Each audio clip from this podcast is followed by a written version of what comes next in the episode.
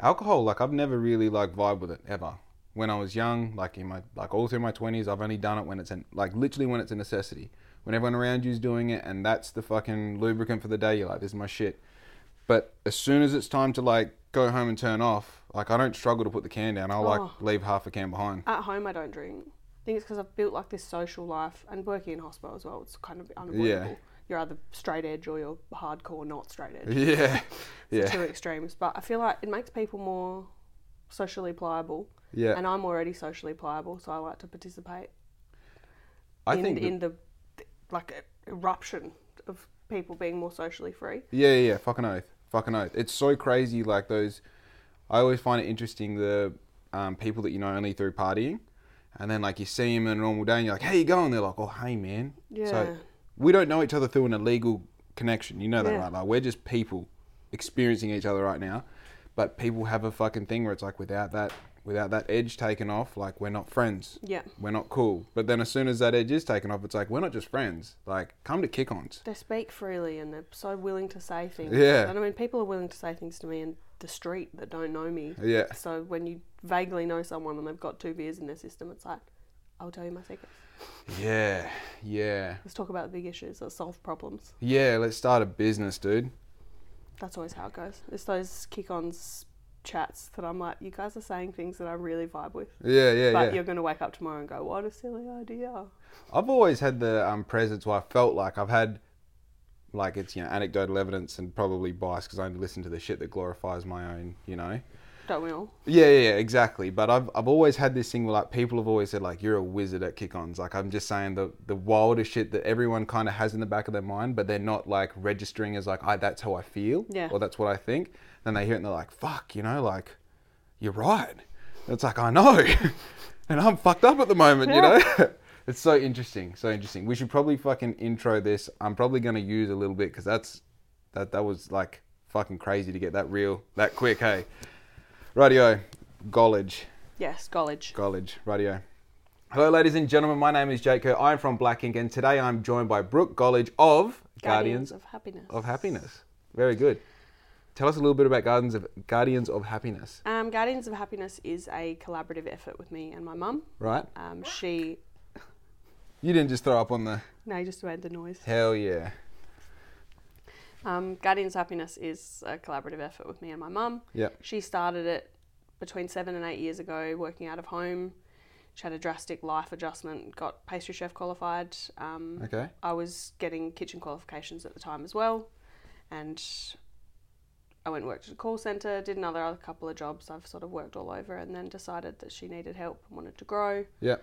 Um, so I joined up with her, and we've been in brick and mortar for three years now.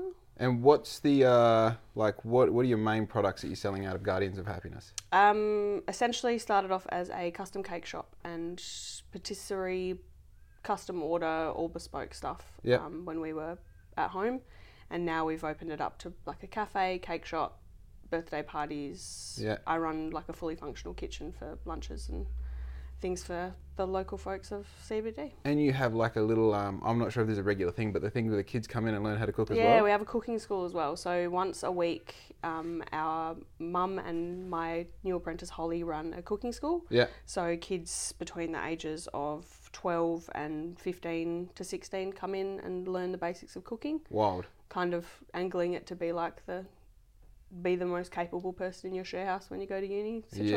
Yeah, yeah, that's awesome. The sort of tools that kids aren't learning so much. They don't learn them at school really, and parents have barely got time to teach them. Or it's another thing for kids like there's Bunbury's got sports and vocational stuff, but yeah. and growing arts community. But there are kids that I was not interested in playing footy. I wanted to cook, but there was nowhere I could do it when I was a kid. So Interesting. Yeah. On, on from that p- perspective, it's definitely yeah accessible. yeah, Like I it- would just fuck up my kitchen at home, and mum would get upset. So Yeah. now they get to come and do it at our shop. I think it's crazy, and I'm I, I'm gonna dance around this the whole time, but like the whole like out of the females that I've been um, like in a relationship or involved with, like if I were to round them all into one person, that person didn't know how to cook. And I'm not saying they should. Yeah. I'm just saying that these women all didn't. I know how to cook. I know how to cook enough to live by myself and have different meals every night and different breakfasts every day. I'm not flexing. Yeah.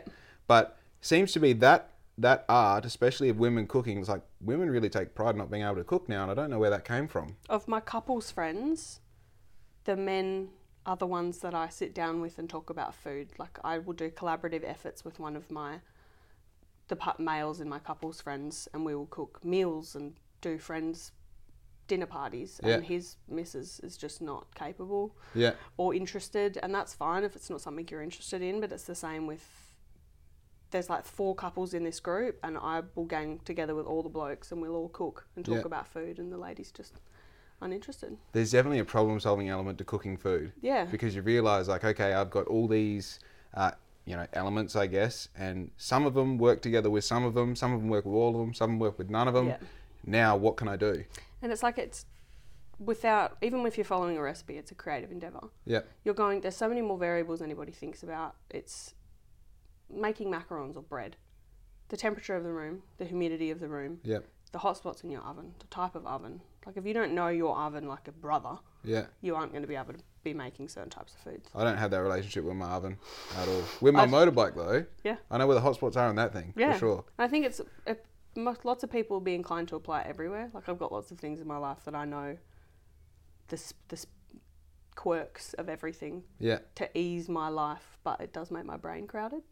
And with cooking, it's like compounded to tenfold. Of Every time course. you move house, it's like Yeah, I think also though, like one thing that we're now we're so far, d- and I say whereas in you and I as creatives in a particular sense, like you kind of get so far down the road where I realize that it is the intricacies and niches of like my vehicle or like my push bike or like making clothes or making designs, whatever it might be.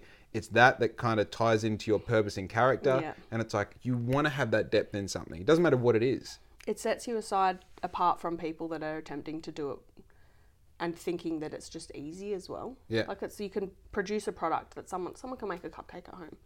But that person's making a cupcake in their home to make the cupcake, Yeah, not to understand the things that make the best cupcake. Like it's Yeah. not the end product that I'm looking at, it's the how do I make it so that every single one of you coming out of this oven that has a f- hotter back and a cooler front. Yeah. The fan is super strong. I need to adjust temperatures. Like you have to keep everything. So it's the processes and things going into the thing Yeah. that make the thing better. Yeah. Not the thing is not just better. Yeah, yeah, I understand.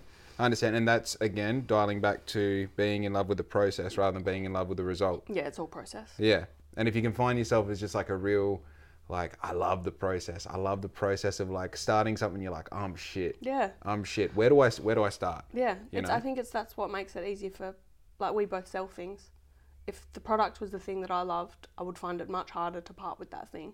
Yeah, like true. it's the process. I love doing the work, and Yeah. I love giving that work to somebody because they are going to value it in a, at a in a different way than I valued it. Yeah, definitely. And def- and like this is the thing I feel like my job almost I don't know if you're in the same position, but my job is to document the process so the product sells itself and like identifying what that process is and I'm just trying to like correlate it with like the art of cooking or baking. It's like understanding what the process is. You know, like the process isn't buying the right flour at the shops, it's actually knowing your oven Yeah, you know, and trying to identify that. I feel like trying to identify that in business in general. It's like if you understand the process, you understand what's going on in your business, and you can really hone in on what needs to be honed in and Yeah. be better at it. you can find the problem, like even in TAFE, and I'm sure with most trades it's the same. There's a process called diagnose and respond. right. and diagnose and respond is looking at a finished product, comparing it to what you were either expecting, what it should look like, and what other people's looks like, and saying, what was different here? Right. Do I, is it the brownness of my bun because I added too much sugar? Is it because my oven was too hot? Yeah. It's looking at something that on the face of something is, oh, that bun's just a bit overcooked, and going, well, I've got to diagnose what went wrong Yep. or what can be improved, and I have to respond to that in my next Interesting. endeavor. and I think I use that diagnose and respond language 400 times a day. Yeah. Every time something goes wrong, teaching apprentices a process that's like, okay, well, this didn't go great. Yeah. I'm a disgustingly positive person. So it's a this is a shit cookie. We'll just grind it up and use it as a cheesecake base. Yeah. But we have to figure out what went wrong with it. Yeah, So let's yeah, have a of look at course. the recipe, have a look at the product, have a look at the things you did along the way to try and figure it out. Because I'm not just going to give you the answer because that doesn't teach you to do the Right. thing that I do. That makes you a competent person. I think also two things there is like one, you teaching the process doubles down on like your actual knowledge and like your uh, your ability to apply that knowledge. Yeah. So like you know, as soon as you want to get better at something, like teach someone what you're doing. You know. I made I have a real problem with teaching people things. I don't I'm kind of I don't want to say I'm jaded by the process, but I have I'm self-taught in almost everything yeah. because I have never dealt well with being micromanaged Yeah. or criticized actively. A couple of really early workplaces that I had were awful for that, and they've just kind of I get really sensitive about it. So I've self-taught myself lots of stuff. So when it comes to teaching people things, I'm also a very casual educator. Like I've got a very natural feel for how things go. Yeah.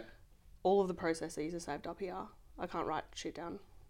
Interesting. Dyslexic and can't focus that much. It's crazy how much you said just then, and I'm like, oh, that makes sense to my experience as well. Yeah. Yeah, that micromanaging and like, I'm quite an emotional person when you don't trust me. Yeah. You know? Yeah. It's like I'd I- rather just leave me alone, let me figure it out.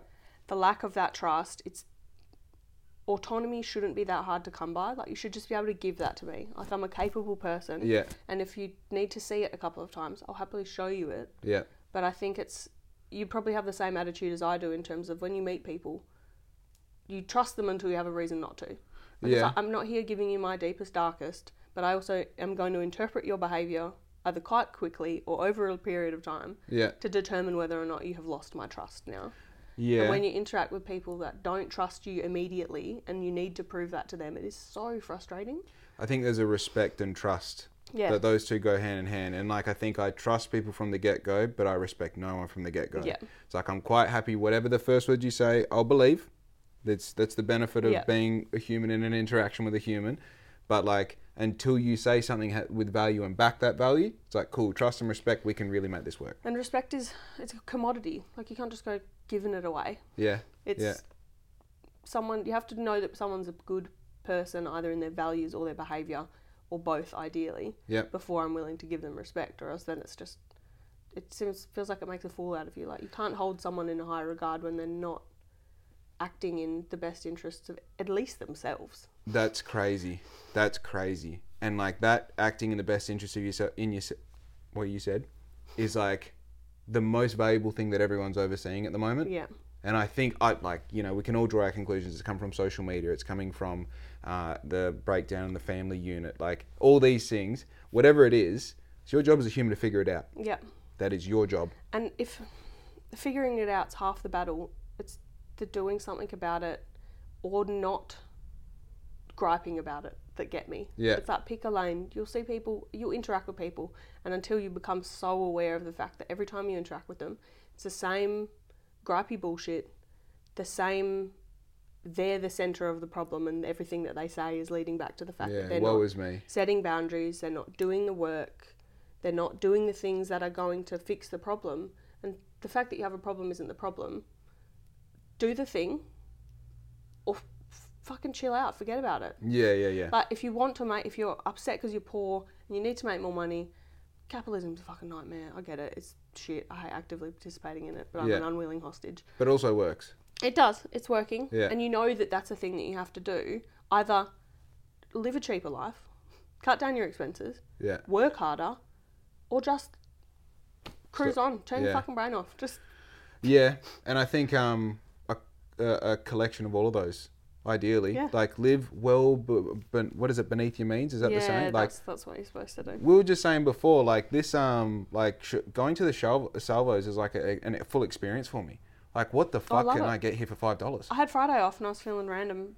Didn't take my ADHD medicine, and I was just like, I feel really random. I'm going to go to every op shop in Bunbury Yeah, and just have a cruise. Like, Yeah. It's a looking round see experience. what happens. Yeah, I think um, and like most of this business is built on op shop finds. Like besides the things like the heat press and the vinyl cutter and printer, Hmm. like every rack in here, even the clothing racks, they're seven hundred dollars a piece. I found them on the side of the road in Perth. Yeah, What are I'm we a- fucking talking about? I'm a street garbage lady. Yeah. I love that shit so much. Fuck yeah! This most recent um hard waste pickup, I got a, a barbecue. I got the fucking chest freezer outside that I have ice bars in. Like it doesn't have power, but I just needed the big insulated thing.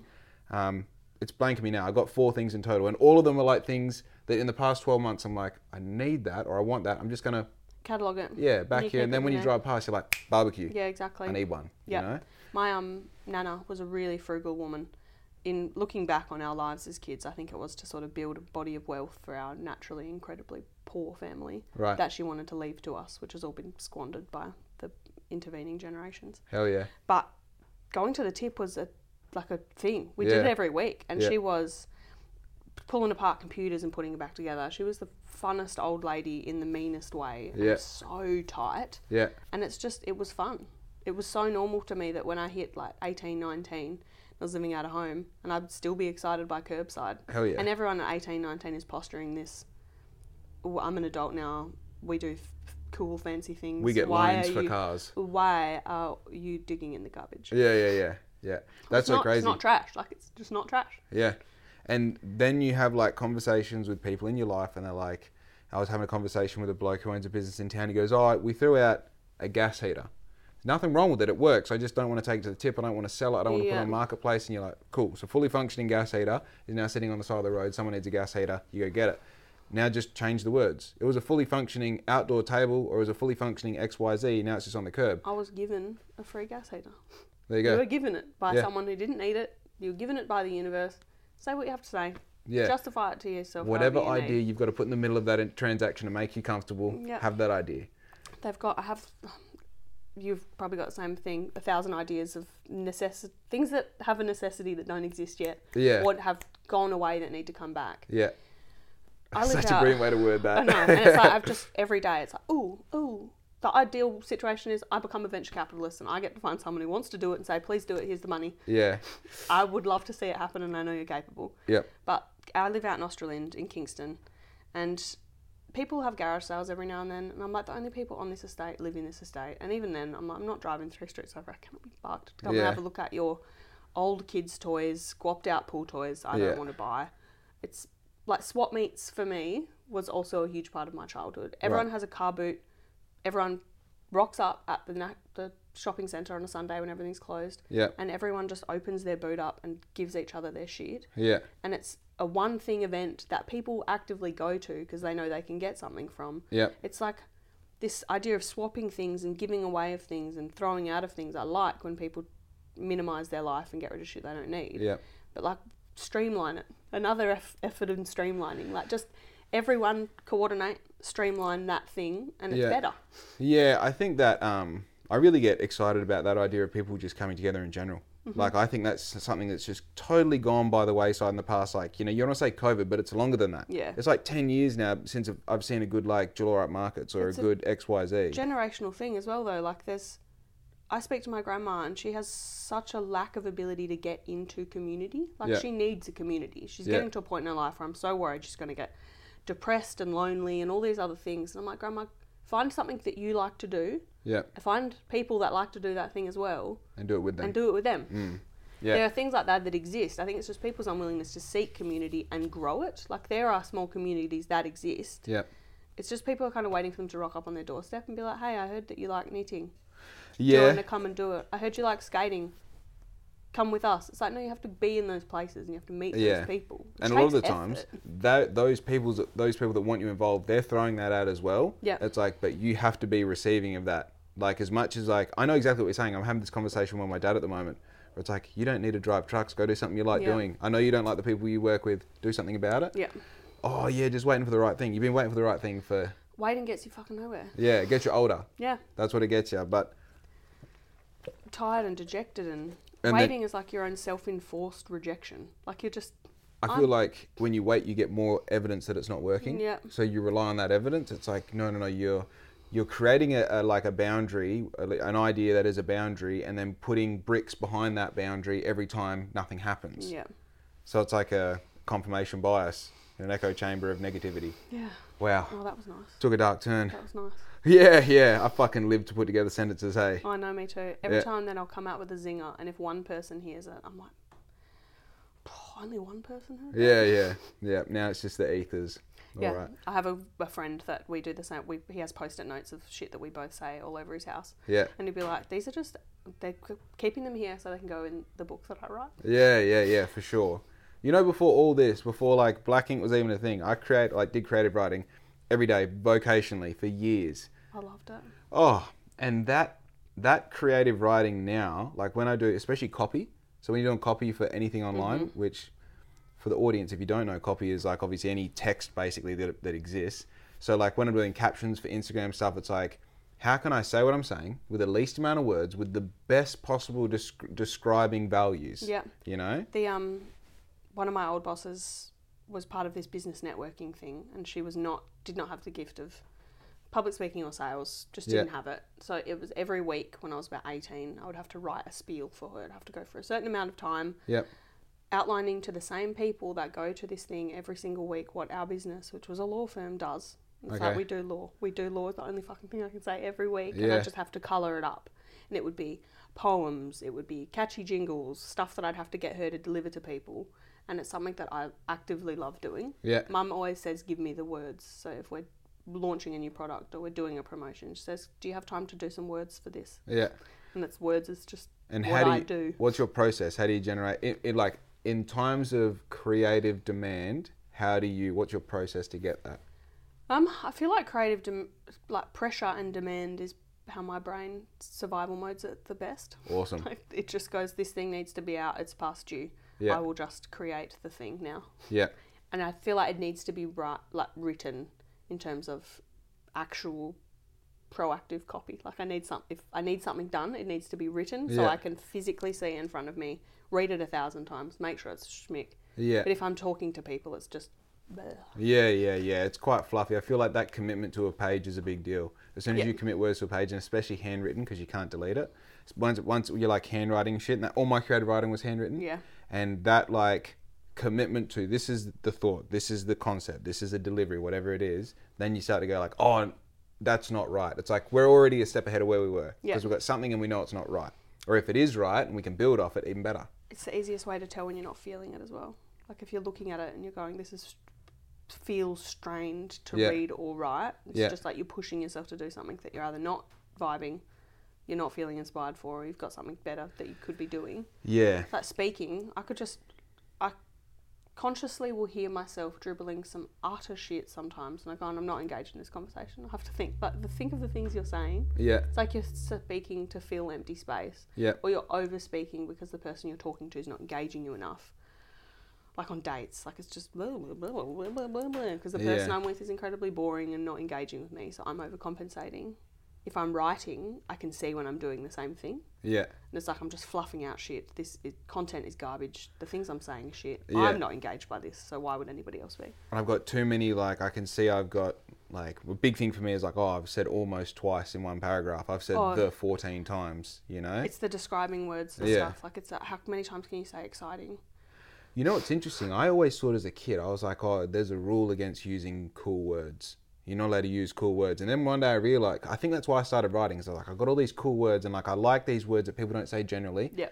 And then I get to use them and then I'm like is that even what that means? And you go on this journey and then I I remember journey of figuring out what words mean and how exciting words are and using them together and then using them into your parents and to your friends and to girls and to Yeah. and all of a sudden this whole thing opens. I remember being like probably early twenties, I'm like, there's no fucking rules, dude. You Use the words. Yeah, yeah. Make them zingers. give the words to other people and you'll hear them use them. Yeah, But, dude, it's- yeah. I think I had a big. Th- I was always afraid of using words in the wrong context. Mm-hmm. I um read a lot, especially like non-fiction stuff. I love learning, Yeah. um, and I read lots and lots of old classic literature. Yeah. So I was using these words that are from bygone eras that nobody is still using. Uh, Yeah. I was that wanky thirteen-year-old walking around talking about The People- cuppeth runneth runneth yeah, over. yeah. the the do the shades of Pemberley become thus polluted? Like really Oh, delivering these hectic. fucking lines, like Yeah. a proper little wanker. Yeah. But then I was afraid I'd using them wrong, so I'd learn about the words to use them properly, and I just love words. Yeah. Hearing people use words that I've forgotten exist, like I love. Yeah, yeah, yeah. Fuck yeah. My friend went through uni doing his advertising degree, and he would throw out the wankiest thing for everything. And I love that he got so attached to phrases that he thought sounded cool Yeah. that I immediately am like, God, that is so wanky. But Yeah. I'll still throw them down now. Like, and I- they also stick around. they'll connect with people. The crazy part, like, oh man, I, nothing that, that drives me more nuts is when I deliver a piece of art, whether it's a you know a caption, a reel in general, a, a still image, or whatever it is, and I don't fuck with it, but it resonates with people. Oh, I like that you called it a piece of art. That's dope. Oh yeah, of course, of course. I'm a fucking artist now. Yeah. I'm fully just an artist. I'm not a truck driver anymore. I'm just an artist. The gatekeeping of art, of perceived gatekeeping, in a lot of times to artistry is just so hard to overcome, but so necessary. Yeah, yeah, yeah. I, I even had this chat with Jade from Salon Sugar. I was like, you know, we're artists, and I'm like throwing it out. They're kind of like, right? And she's like, yeah, of course. I'm like, yeah, of course we are. That's Yeah. what we do. We're, but yeah, it's definitely something that I feel like until I really made that distinction, because this is the thing, artists are meant to be poor, so I don't have to worry about money anymore. You or know, poor or pretentious. Because if you're not poor, you're pretentious. true. Yeah, the artists that I've got in my mind are starving artists in French lofts with cigarette butts on the window and they have Yeah. a bed on the floor. Yeah. Or they're Pompey, very Oh. elegantly dressed men and women that walk around either judging other art Yeah, or being celebrated as the next best thing that's ever happened to art. interesting. There's like Yeah, the okay. never no middle ground for the accessible artists that people are like. Oh "You, yeah, You, I could be you. yeah, yeah. Hmm. You're just a normal Oh. guy. That's so interesting. That and I think that kind of ties into this is a fresh thought. I haven't I don't have any fucking um, dog in the game with this thought, but yeah, that's probably one thing that I try and I try and make myself more relatable to myself. Yeah. I try and make myself accessible because then if I can believe in the average guy who can produce amazing things, that gives me a license to produce amazing things. Yeah. I'm that guy. So when and this is the thing now I'm you know I'm I'm like 18 months or 2 years into black ink being you know, this whole rebirth thing and now I'm starting to find that my mindset is something that is totally different to what it was 6 months ago to a year ago and I'm now I'm seeing this gap grow between like what an average person can do and what I'm doing so uh, because I've like created this whole different life I didn't think was possible and I'm trying to get that average feeling back where it's like there isn't this is still average Mm. Yeah. this is still very average You're carrying average with you. It's yeah, not- yeah, yeah. And that's cool. That's what Yeah. it's about. Because the fucking worst thing, and I've had this experience twice now where you meet your heroes, you know? I've, I've met people who are fucking killing it in ecom and who I thought were artists. They're wankers. They're fucking You're never losers. supposed to meet him. Yeah, no, no. I don't say it for no reason. It sucks, man. And they're not average. Th- Yeah. No, this is the thing. They're trying to act not average, and then you realize at two o'clock in the morning we're all average. Yeah. We're all drinking the same piss that's overpriced. Yeah. You know, and it was like fuck. it's that it's not it. They're, they're not average, but they're also not trying to appeal to average. They're creating s- this optimum branding for themselves Yep. that makes them seem like normal people, and they've gone beyond that by trying to manufacture that visually. Yeah. Like I say, if you're thinking about trying to appeal to people as an average guy and being a, a fuckhead, you're thinking too hard about it. You're Yeah. putting too much effort into projecting instead of too much effort into being. Right. Right. And you're creating. You're actually creating the image of what you perceive to be average, when in reality, like, average is morning breath. Average is shit ideas. Yeah. Average is being okay with fucking being in mi- in the middle class, Yes. earning below what you think you should be earning. Yep. Like that's what average really is. But the crazy thing, I think this meeting my heroes was like them being average, perceiving themselves as being amazing, and then trying to then project average down from what that perception of what being amazing is. And it's like, what do you They're, in, they're average sectioning themselves. Yeah, yeah, yeah, yeah. It's fucking it's and you know what? It's not trustworthy. Yeah. Like there's no authenticity in it, and because of that, and I feel like even the audiences they try and generate. By the way, anyone who knows me knows what I'm talking about right now, and I'm just throwing them under the bus.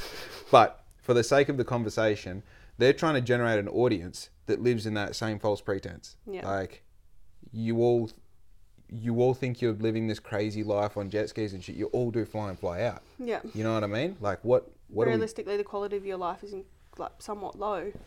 Yeah. Yeah. Yeah. Um, unless you're doing things that are actually fulfilling in your time off, then you're probably, without even addressing it, like relatively um, unhappy. Yeah.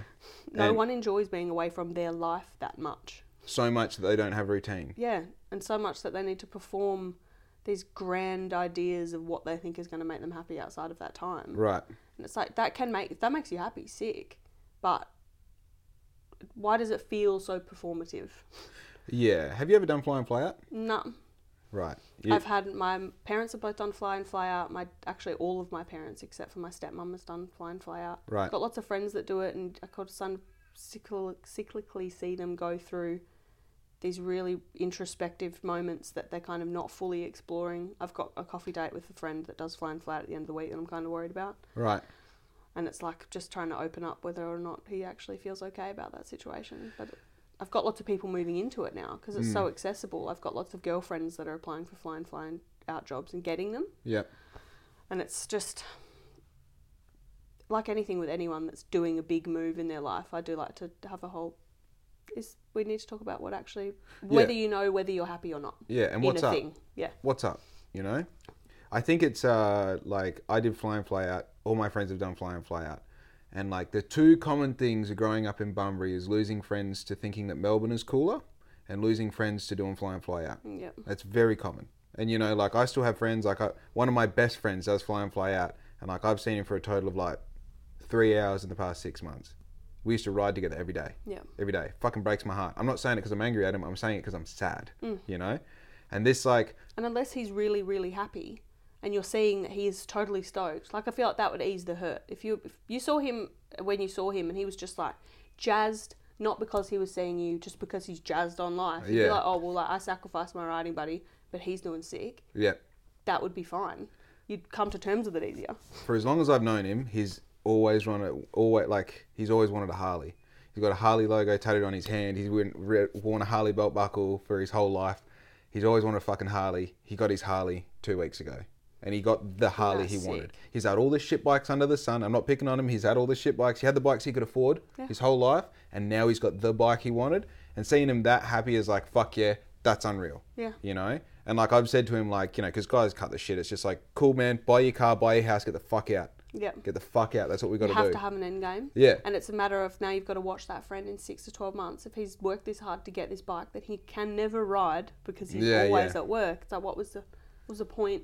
Like, I'd love that for you, but now stop. yeah now stop come Adjust. home ride the bike Do yeah. what you have to do. then this is the thing like you know going back to what we were saying before you you know all these girls getting these jobs why are they doing it for the money Yeah. okay so do we like i've got a few questions can we live cheaper you know do we need to buy a house Yeah. really really do we need a $600000 house do we know this guy we're buying a house with Yeah. that amount of money that you're talking about, can we invest the next 12 months into something that generates that money for you, but without having to not be in your bed every night? Yeah. If you can answer all those questions for me and answer them like your life depended on it, because it does, Yeah. then, then we're having a conversation. But like, I'm so stoked you can go and make 120 grand Yeah. a year. I'm fucking over the moon. So can I. You know? And it's the, um, I've got a friend that, one of my closest friends does FIFO. Her roster's just changed its diet one week on, one week off, which is how I feel like I have so few judgments of that lifestyle of fly and fly out. Yeah. That's a week and a week. That's balance. Yeah. They're giving you balance in time. Yep. It's the people doing four and one that I worry about. that I'm Fuck concerned. And yeah. it's fucking always dads and young blokes. Yep. Very rarely you see a woman. I mean, you definitely see it, but it's they're not. They're doing Peggy work. They're up there driving trucks. They're doing the things that are accessible to them. And there's heaps more women going to do it, and I love to see it. Yeah. And I feel like they have a much more. There's, it's more spoken about with a woman how they're feeling, and they have people they can talk to about it, and Definitely. they can lament with. And blokes just don't have that accessibility. Yep. Got a girlfriend that's doing it because her partner is she's principal breadwinner, which I love for her, and she's willing to do that. Yep. And I sort of just have to. It's my a self-appointed job. No one's asked me to do this, and I'm sure they probably find it quite annoying sometimes, just to make sure that there's not there's not any sort of subliminal growing resentment towards your partner for you having to support them and Yeah. be away. It's I want to open up big conversations with everyone I speak to because I'm like I just want to know that you're doing good. Yeah. True. I just need to know so that it, I can not worry about it that you're doing good. Yep. And if you're not doing good, how do you talk to me about it so that I can let you do the work? Yeah, yeah, yeah. What What's the question I need to ask you that'll make you ask you sort of thing? because people are so much more willing to have uncom- uncomfortable conversations with people than they are with themselves. I feel like it's you can sort of glaringly, obviously, see a problem in your life and still not want to look at it. Yeah, of course, of course. Yeah. It can be blinding and you don't look at it. Yeah. It's crazy. You know, you know, Mum was here uh, this past week, and I didn't ride my bike the first three days because I had a bit of a sore shoulder and shit. And then on the fourth day, I rode my bike, and like I'm all about doing wheelies. That's my fucking, that's my bread and butter. That's all I'm really doing black ink for. Is I have more time to do Do wheelies, wheelies. right? And I got on my bike and I was like, oh shit, like I've had four days off the bike. And it really, like, it's not that I didn't know how to do what I was doing, but I had to, like, re get that groove. Yep. You know, like, oh, you can sit a bit further back, you can go and do this, you do that.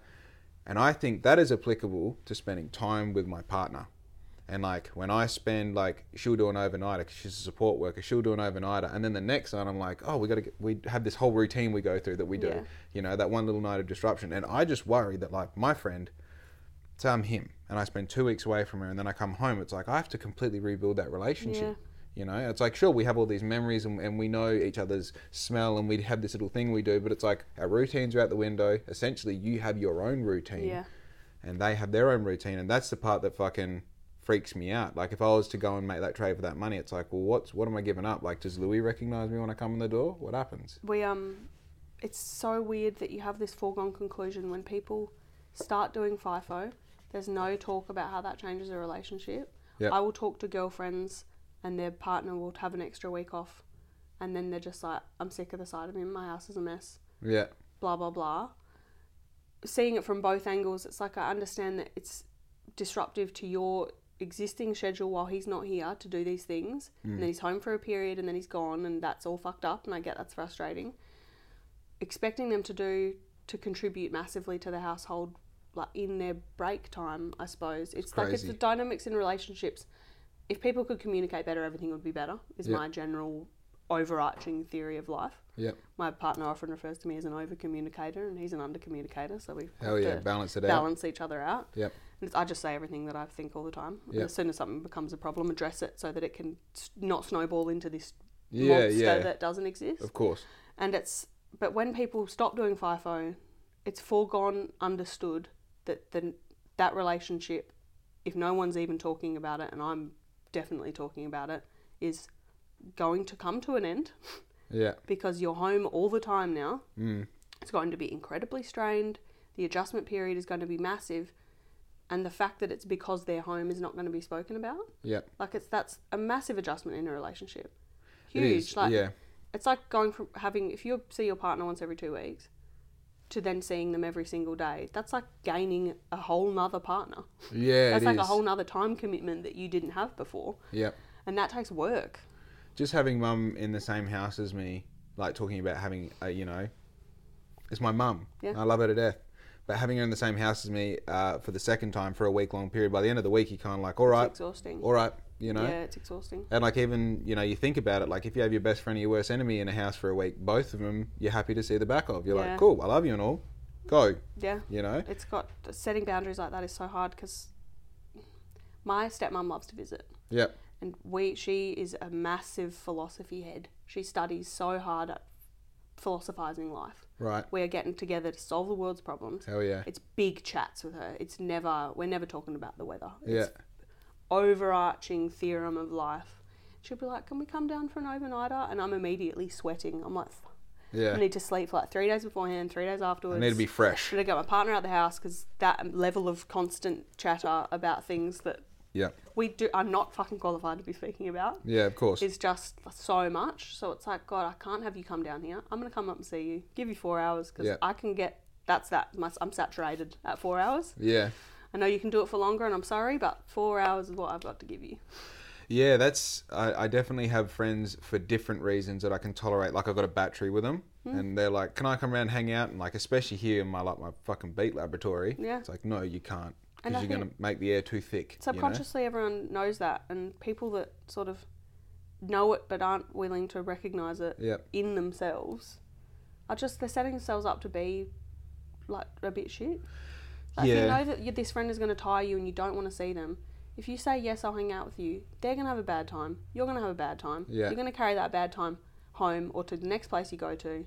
You've got less to give to yourself and other people. Just either gear yourself up to do it at a time that you know is going to be perfectly. Yeah, yeah, yeah, Again, life optimization.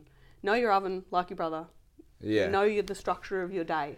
There's something to because you're talking about like a like a, I'd say conclusive thoughts that come from a certain amount of self awareness over a certain amount of time, and like you realize like you have enough shit experiences with one person that you go, okay, what's going on? Yeah. Do I not like them? Are they a shit person? Are they negative all the time?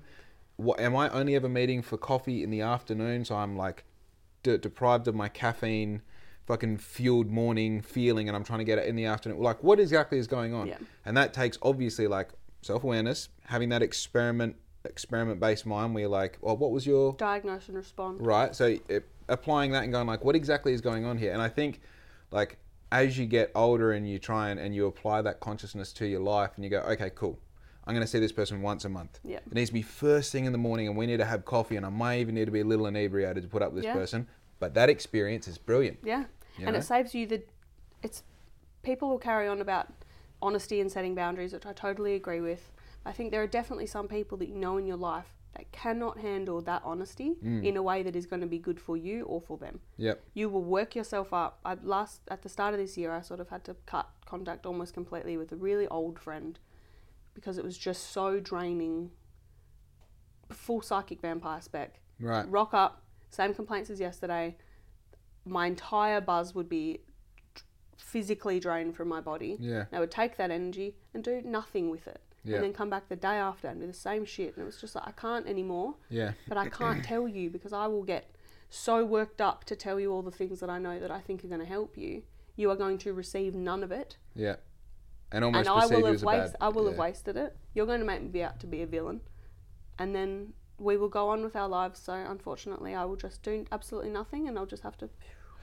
It's a fucking, that's heartbreaking. Yeah, and It it's really really is. Mm. hard, especially because it's like so many years of friendship, Mm. and I know, and I'm like, oh, we can be mates, but you kind of you need to be better, not a better person, not better at this, not better at that. Just you need to be better to feel better Yeah. do the things that are going to get you to a point that I actively want to engage with you. Sure. I think also, like, I know when I'm having a bad time. I get on my bike, I go for a ride, I take 10 deep breaths, I drink some cold water. I've got all these things, and that comes from diagnose and, right? Respond, yeah. So I feel like what you're talking about, I, I know, like, I've let go of friendships as well because you're just like, dude, you're a fucking, you're like almost my enemy when I'm with Yeah. you, you know? And it's only because you're your own enemy and you're projecting that Yeah. onto me. My worst nightmare is to be like perceived by anybody as a bad time. Yeah. Like I don't if I'm having a problem, it's my responsibility to fix it. Yeah. That I mean that can come from all manner of things. My psychiatrist and I have talked about whether or not that's being expected to be totally self-sufficient when you're a child, Mm. having no space for your emotions in a room. You deal with it yourself. Yeah.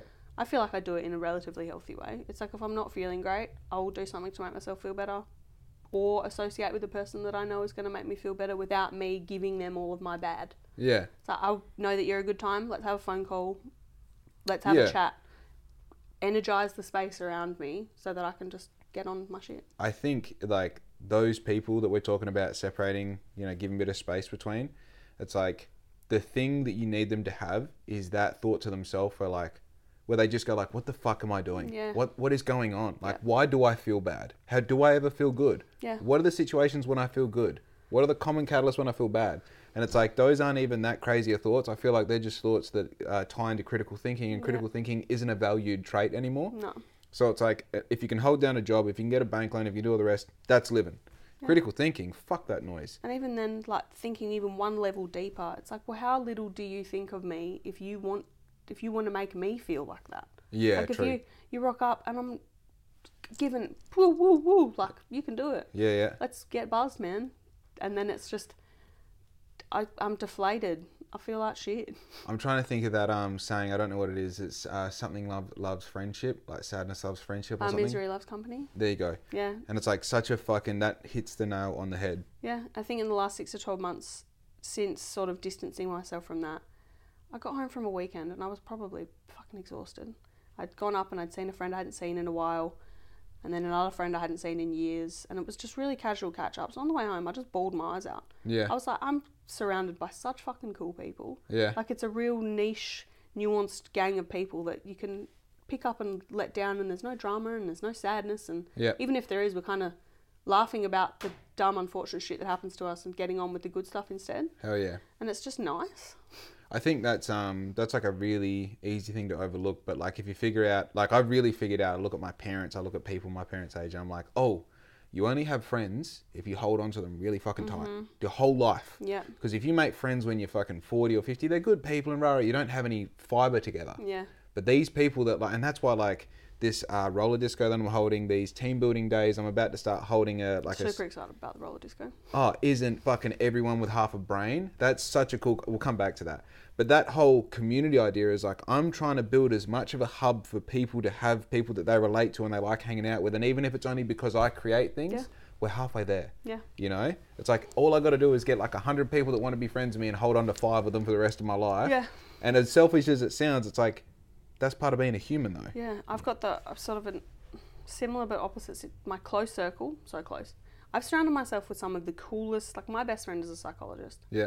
She is uh, the most interesting, self-deprecating, poor woman that I just want to heal everything on. Yeah. But she's such a deep thinker and she always wants to have the big chats and our lives have been so similar in a really weird way. And then my biggest circle is massive. Like I look at everything as though it's a networking opportunity. Yeah. I walk into a room people that I've never met and they are people that are going to be my friend Yeah. or I'm going to decide that they're going to decide that's not valuable or I'm going to decide that that's not Yeah. valuable. Yeah. Like I, I feel like being a super open and upfront person, I've got this whole give 110% everywhere you go because if you're giving people 50, 60% and then they get to see the full exposure, it's going to be like you've changed as a person You're true. Yeah. instead of just rocking up and doing it. Yeah. Just this is it, put more effort into censoring yourself then you're perceived differently in every interaction Yeah. Yeah. and it's not even in a vain business building way. It's like i if I s- m- walk into a room, have a half an hour conversation with a plumber, in two weeks' time, when someone says, "Oh, I need this done," even if I never see that plumber bloke again, I'll say, "Oh, I'll Such give and him a such. call. Yeah. Give him your details. You'll get a call from him. Yeah. I've given him business. He'll think of me eventually if he needs to give me business, Yeah. or if there's something interesting that he spoke to me about. He's interested in jujitsu. Oh, my partner does jujitsu down at base. You should go and pop in and have a look Right. Like it's- right. take taking people to the thing that they want to be doing that they aren't doing Yeah. and trying to highlight to them that they should just be fucking doing it. I think also, like you say, not to, you know, in a vain business sense, just so happens that being polite really works in business. Being polite works in life. Yeah, yeah, Just be friendly. Yeah, My whole yeah. idea is friendly. yep. The And like, brand. friendly. yeah, this is a thing. Like, uh, I sometimes feel like I kind of alter the conversation as to who I'm talking to who about and what about, obviously. But like sometimes when I talk about, like, say, the roller disco, you, you know, you finish the conversation with, and this can be monetized by, Yeah. you know, or you finish the conversation by, this is a great community event because, Yeah. But in reality, it's like if you make cool shit and if you're passionate about cool shit, don't worry about money, don't worry about community because those things are just going to come as a byproduct Yeah. anyway, you know? Yeah. So it's, yeah. But that, that roller disco, oh my God, oh my God. Now it's starting to come to a point where like I've got enough people on board and I've got the right people saying yes that A, it's going to happen and B, it's probably going to happen like in January, which is not that far away. Yeah, and at a perfect time of year. That's awesome. It'll be like a evening thing. Yeah, so 5 till 9, 28th of January at the South Car Park between the Motor Museum and the Art That is Gallery. sick. Oh, and it's like I'm gonna. I've been given the whole car park, so I'm putting like a ten foot fence around the whole thing with um, banners around it. They're gonna have lighting towers, free entry, free hire skates. So if you don't have your skates, you can skate for free. But the whole thing is, it's a community event with skating in the Yeah. middle of it. So I got food, uh, food trucks and all the rest. Um, maybe some like you know market merchants. I'm not quite sure. Um, if I can make it happen, I will obviously. But it's like finding those people and advertising it to them. But as far as like like I can just see this picture in my head standing at the back, like watching watching the sun go down over the west and like people skating Yeah. and like the sounds of you know screaming and laughing and kids and that's fucking Is nuts. the rink helping out with that? Yeah, yeah, Yeah. So the rink, um, the rink is the same person who owns the rink owns Morley Rollerdrome, I believe. Yep. Uh, it's a couple, and um, yeah, I spoke to him the other day. So I know Sue Brooks really well because she's owned the rink forever, and I grew up in the rink. Yeah. And um, her partner Aussie, I got hold of him on- the other day. I said, look, I need someone to do like rental skates and this and that. He goes, I'll handle the whole skating. I'll do floor marshals. I'll do music. I'll do sound. I'll do skate high, the whole lot, and I'll do it uh, for free. It's like fuck. It's such a good opportunity for them, though. Like, Yeah. My friend and I have been wanting to go to the ring for. I mean, we've gone once or twice, but it's just there's so much potential there Yep. that is so not being capitalized on. Yeah. I feel like this is a good kickstart jump off spot to be like everyone get excited about this because if you're not, if they don't have the customer base, small business like that is hard to sort of Hundred percent. propel forward Yep. with no interest. I think also skating's one of those things that you kind of need to I don't know, a certain person will leave the house to go skating. Yeah. You know, and I'm not talking about a person like me who skates. I'm talking about someone who has no exposure to it. They'll go like, "Oh yeah, we'll go down to the rink and have a skate and try it out." The average person will skate if skating is in front of them. Yeah, if it's an opportunity that seems accessible and exciting without with minimal effort. Right. Right. So my whole job is how do I make that? Yeah. minimal effort. So obviously making it free, making it in the middle of town, making it at the end of Fringe Festival, making it like at a place where you want to be at the time you want to be at, and offering the best possible service and the most amount of value. It's like, and and also like the biggest part of all this is making it essentially. I, I want to say sexy. That's not the word. ma- Making it like attractive Yeah, it's a it's appealing. like the branding, you know, and that's what is the most important thing of all this. That's what I'm spending the most amount of money on out of insurance and and all the vendors and all the like hardware, all the equipment. I'm spending almost double that on the marketing, Mm-hmm. and it's fucking crazy. But if you make something that looks cool, it's like, oh, now I do People are want to be there. interested, yeah. yeah. Could you see yourself ever going into consulting or anything? Because that's that's the vibe. That's the Yeah, I know, I know. This is the thing. Like, what's black ink? whatever you want it to be. I don't have a fucking clue. All I know is the more I do it, the wider the scope gets. Yeah. And then like I had a little bit to do with the local um, like bar and I don't know what you call them. You know, the, uh, Brooklyn. I had a bit to do Oh, with yeah. them. I was hosting events for them. I was doing bits and pieces. I was like, oh, I kind of vibe with creating these, uh, you know, environments. I guess these like scenes where there's like people come for a. And I was very hands on with that. And the thing that I'm doing with this event is I'm very hands off. Yeah. I'm delegating. I'm like the coordinator rather than being. So all I want to do is like kind of put out spot fires on the night. I don't want to have any particular job. Now that seems really fun. Yeah. Because now it's just phone calls and I can make things happen. And it's not that it's a lack of like physical energy on my behalf. It's like now I can really streamline these great ideas into actions that will do something. And logistics management is not a thing everyone can do or is interested in doing. Very true. Yeah. Very true. And on top of all this, like it's funny how like you look at your strengths as an adult and you're like, where did all this come from? You go, oh, a bit of this job and a bit of that experience and a bit of you know X, Y, and Z. My dad was a transport manager for my for the first ten years of living. We went we moved all over the northwest, opening and revamping transport yards. Yeah. So it's like organizing a hundred things at once and just doing it all from your mobile phone, standing in the office is what I grew up with. Yeah. And now I'm looking at it, I'm like, I was fucking born to do this. Yeah. I was born to do this. Yeah. It's um one of those whatever satisfaction you derive from it is the satisfaction you get from it. Yeah. Any logistics, ma- I've thought about being a wedding planner for so long. Still might do it. There's Yeah. nothing in my brain that I can think of and go, no, I won't. Nah, I've put that idea in the bin. Yeah. Like I said, maybe one day I will. Yeah. It's logistically helping.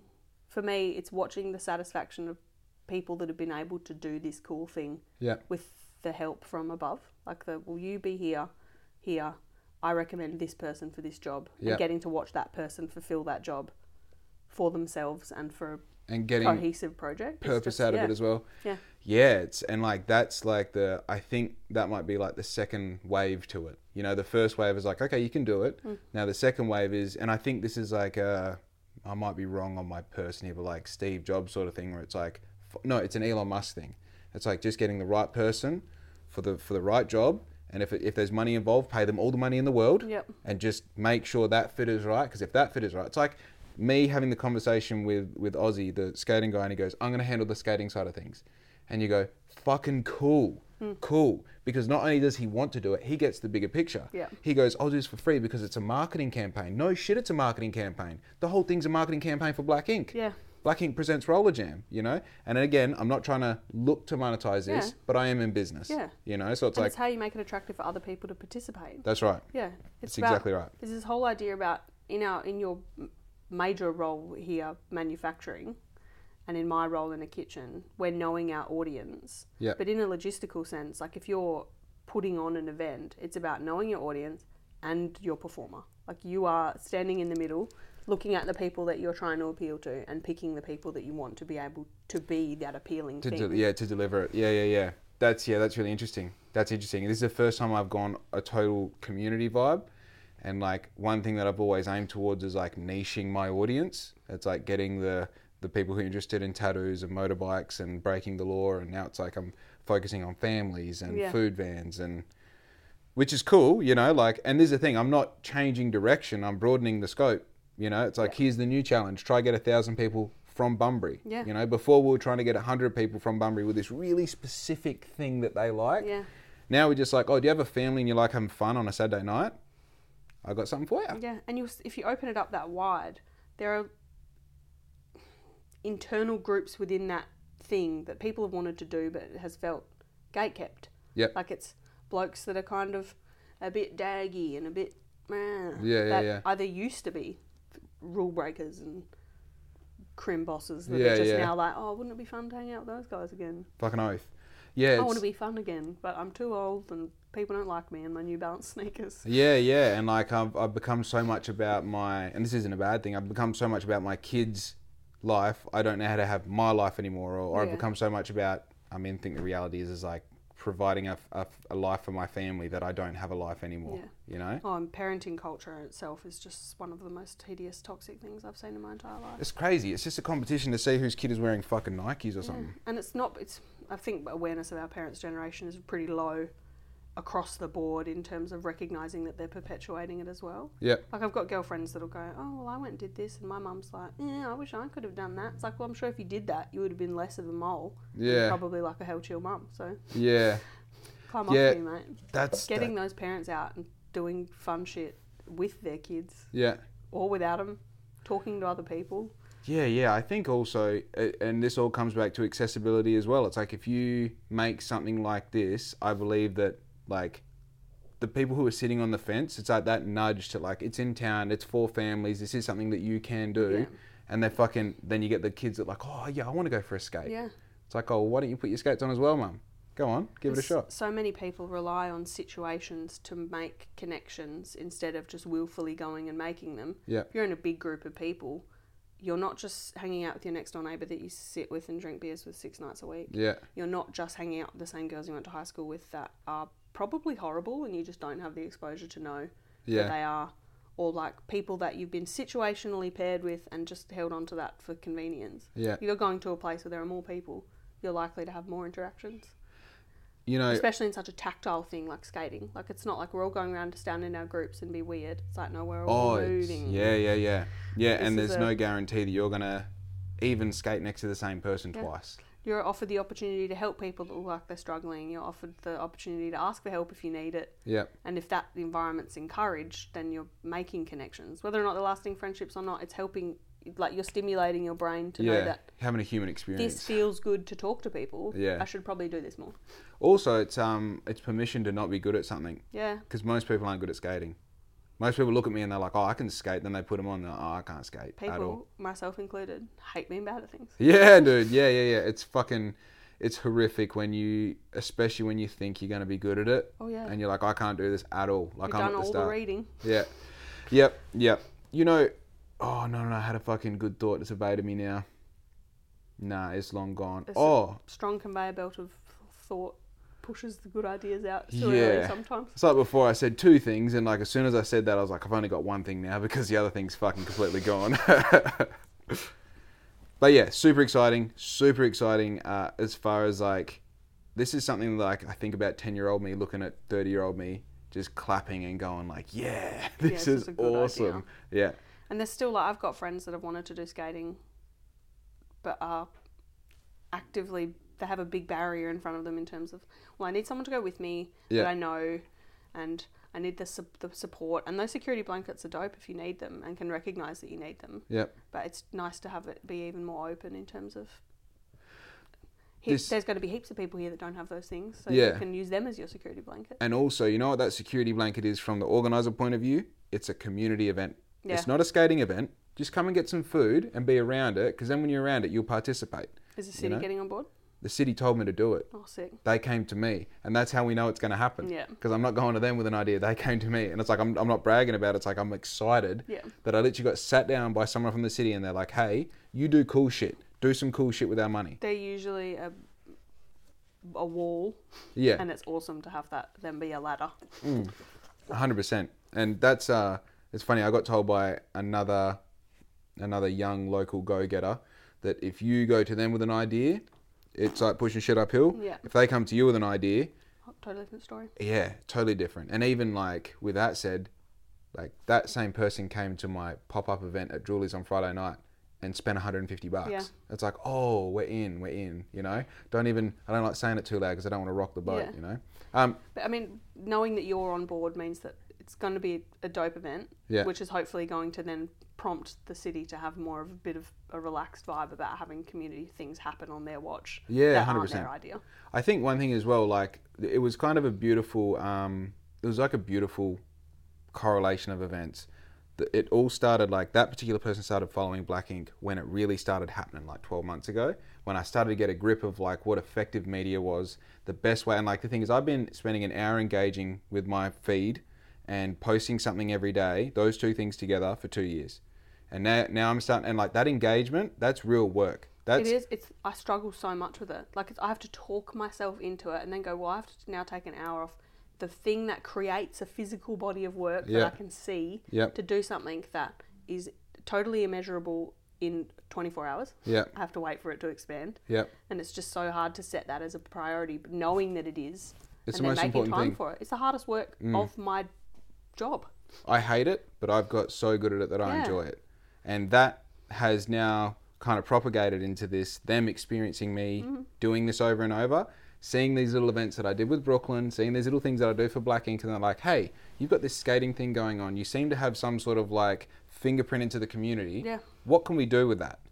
It's And super admirable.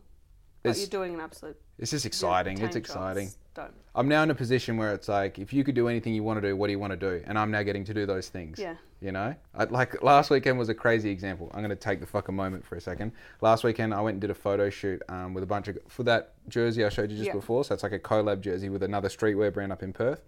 Very similar audience: Harleys, wheelies, rah rah rah.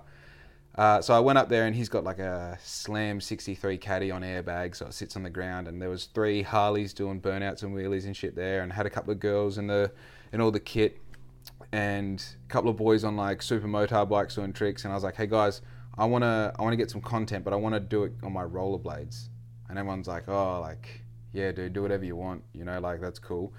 And it took fucking five minutes of recording and then showing them what I get, and they're like, "Oh my god! Like, how are you getting this?" And I'm like, "I know, I know. This is like this. I think this is one of my like things that I don't really realize is a Yeah. mad skill set, but I, putting the two together, recording the content that I know how to build on the back end, I know how to make a good reel. Now it's like get content that is unbelievable. Some like a creator looks at it and go, "How did he get that shot without a drone?" You're a drone and a gimbal at the same time. That's right. That's right. That shot coming down the main street and going into Julie's, the amount of people that are just like, how the fuck did you do that? Rollerblades, baby. rollerblades. And now it's like having this thing where I go like I've always been fascinated in photos and video. I've always been able to skate 10 times better than I can walk and now it's like oh let's put it together. Yeah. And you know my body is like primed to like I'm the strongest I've ever been. I'm the best at skating I've ever been and I have a fucking brand that relies on media being captured. Yeah. Oh, we're in heaven. Trying new things. It's you've got obviously got a creative brain, whether it's creative in business, creative in act, active application of creative artistics. Right. It's taking things that you know how to do and other things and putting them together and seeing what fucking happens. Yeah. It could have been shit, but Yeah. you did it. Yeah, and also like, okay, it's, it was shit. Why was it shit? Hey, hey, everything's good. The dog's outside. I know you're a good girl, but like, why is it shit? Yeah.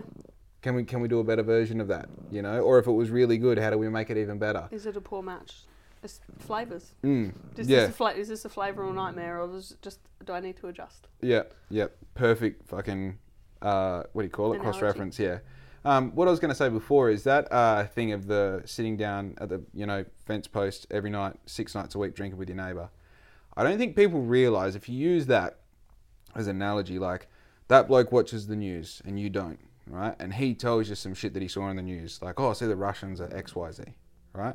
And then you go, oh, really? You don't really take it on board. But then you go and have a conversation with your mate tomorrow and you're like, yeah, well, apparently, you know, the Russians are doing this and rah, rah, rah. And then that person goes away thinking that you're half informed because you're talking about it. But in actual fact, you got it secondhand from a. From a media source that's lying to you anyway, Yeah, if it's, you're being delivered that, if you're not watching the news, chances are because the news doesn't appeal to you because of the way it's being sold to you by big media, especially Right. that fuckhead Murdoch. That's a Right. totally different issue for a a totally whole other different day. podcast, yeah. It's um that those sort of enforced and reinforced friendships that r friendships acquaintances if you're neighbors with someone that you've been neighbors with for 40 years and you talk Yeah. to them every day you're not you probably don't align with them anymore Yeah, I mean, ev- people are growing and changing, and respecting the fact that you've outgrown someone is nothing to be ashamed of. Yeah. But maintaining that friendship out of exhaustion, which is changing your optics, if you're saying shit that you don't believe because you've heard it from someone that doesn't, that actively believes and likes to put a bit of spin Yeah. on shit, it changes the way you're perceived. Like, I, Yeah, 100%. I like the idea of people having. I think a lot about perception. Don't worry too much about it, but I do think about it a lot. Yeah. And it's just if you. Everything's marketing. Yeah, yeah, everything Think is about marketing. how you're think about what you're saying and doing and what you're being influenced by. And if you're actively being influenced by, then sick. But if it's something that you think that you want people to think that you're being influenced by, like oh, be good to know about Russia. Yeah, I'll just yeah. take that piece of information. It's like well, if it'd be good to know about Russia, learn about Russia. and know about also, Russia. like, if that's what you're going to talk about, wouldn't you want to be well versed in it? Yeah, Like, wouldn't you want to be the motherfucker about it? Yeah. Like, I hate nothing more. Like, and I've got to be careful. I've got literally, let's say, 150, 200 hours of me saying things Yeah. on the internet crystallized forever. yeah, Please be right. yeah. please be right. Don't don't talk about shit you don't know. And furthermore, like now I'm in a position where like it can come to bite me on the ass. I don't Yeah. want to go and have a private conversation with my neighbour about some shit that I don't know. They talk to person, person, person, person. This person thinks that Black Ink's a dickhead because he's talking about things he doesn't know Yeah. anything about.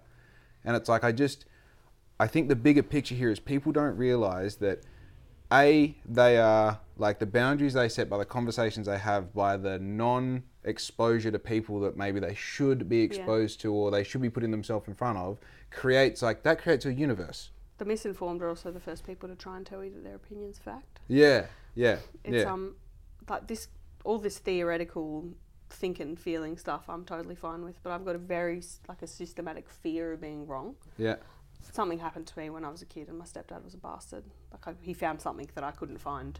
Right. He called me a liar about it. Yeah. So I'm at the point now where I'll do so much back work to know that the thing that I'm saying is either going to work because of statistics that I know yeah, or measurements that I've done, or things that I have researched into so deeply, so that nobody in a room can turn around and tell me that I'm wrong if I'm saying a fact. right, right, I'll talk about how I feel about things, but unless I know exactly why, and the, the, the things that I know why are 100% true, yeah, it stays that feeling. yeah. It's yeah, it's fucking weird that. I'll receive new information, but I will not die on a hill unless that hill is Oh yeah, your dirty hill. as shit. Yeah, yeah, your hill. Yeah, that's interesting. I've it's funny. Someone I might have read an article or someone said it. Like you listen to people um, how they speak, and there's like three ways to start a sen- start a sentence. I think I feel and. I think I feel, and I'm, I want to say the last one's like I know or something, Yeah. and it's like you can really judge a person's level of consciousness as to how that which one they're using, and the I feel is where you want to be Hmm. Yeah. because it's like I don't know, but I'm pretty sure. And I feel now can change to I feel at any moment in the Yeah. day. You know, I had this um, I had this really close friend for a while. We're definitely not friends now, but he used to do this thing with his missus where he would uh, say like, I, I'm not structuring this very well, but we'll work backwards once I say it. So he'd say like, I love you right now, I love you right now, and I don't know about tomorrow, and I don't know about the day after, but right now I do.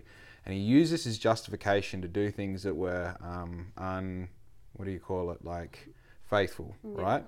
Because in that moment he wasn't in love with that person, he was in love with the idea of doing this with this person. And I always used to think like I know what you're saying and I know what you're feeling, but that doesn't fucking add up. You know? And that's something where like sometimes you have to not trust your feelings. Sometimes you have to trust the greater good of the situation that you're in and even in that moment play fucking uh, what do you what do you do uh, give uh, benefit of the doubt that in the long run this is a fucking terrible idea. Yeah. How it sounds like he was doing the f- footwork before he was pre-validating choices that were intrinsically selfish like if you're saying i love you now and he thinks he's trying to set up a situation where he can turn that on and off like a switch yeah. then he knows that he's going to do those things Yeah, and yeah, yeah. doesn't want to compromise that for his relationship Like, Yeah, it's- true. I will always say, like, nothing's forever. Some shit is, but you cannot sa stand in front of me and tell me that this thing is going to be forever and Yeah. know that as a fact. Yeah. You want it to be? Sick. Hopefully it is. You feel that it will be. Yeah. Awesome. But you can't tell me you know it's going to be. I love my partner. I love him tomorrow, I assume. I love him forever. Yeah. I feel, I will, I would Yeah. like to. But natures of relationships change all the time Right. and feeling like love, especially love, hate, feelings, jealousy, anger, Yeah. the nature of them changes. I don't think you can just switch them on and off. That's based on some kind of fallacy of Yeah. I want to do bad things or I'm preparing myself for you to have to forgive me because this is the nature of the relationship that you've agreed to. Yeah, I think also. Yeah, yeah, yeah. That's that's very much like I understand what you're saying. Like the, the pretext of this relationship is I'm out of control. Yeah. So don't don't judge And you me. knew that. Yeah, yeah, yeah. So don't, don't. tell me that you yeah. didn't know. I think that um like and like Riz and I have had this conversation a million times. Like, let's keep doing this until the day you wake up and you're like, And you I'm don't not wanna about do it this anymore. Yeah, and it's like that's it's gonna be a shit day if it if it ever comes, and I hope it doesn't. Yeah. But like, I also fucking hate the idea of you staying around just because it's been happening for a while. Exactly. And you it's the b- idea of you not wanting to be here. Yeah. It's just, that's shit. yeah. My partner is a very dry, we are chalk and cheese, totally opposite individuals. He um doesn't do shit he doesn't want to do. Flat out doesn't do it. Will Yeah. not participate in shit. And when we first started dating, it was kind of like, oh, we're dating casually, so it's fine. He doesn't have to do shit he doesn't want to do. Then for a little while, it was kind of frustrating. Like I'd have a family wedding or something, and he's like, well, I just don't want to go. Yeah. And I'm like, okay, well, I know that if you go to s- just because I've asked you, you will have a shit time. Yeah. I don't want that for you, Yeah. so don't come.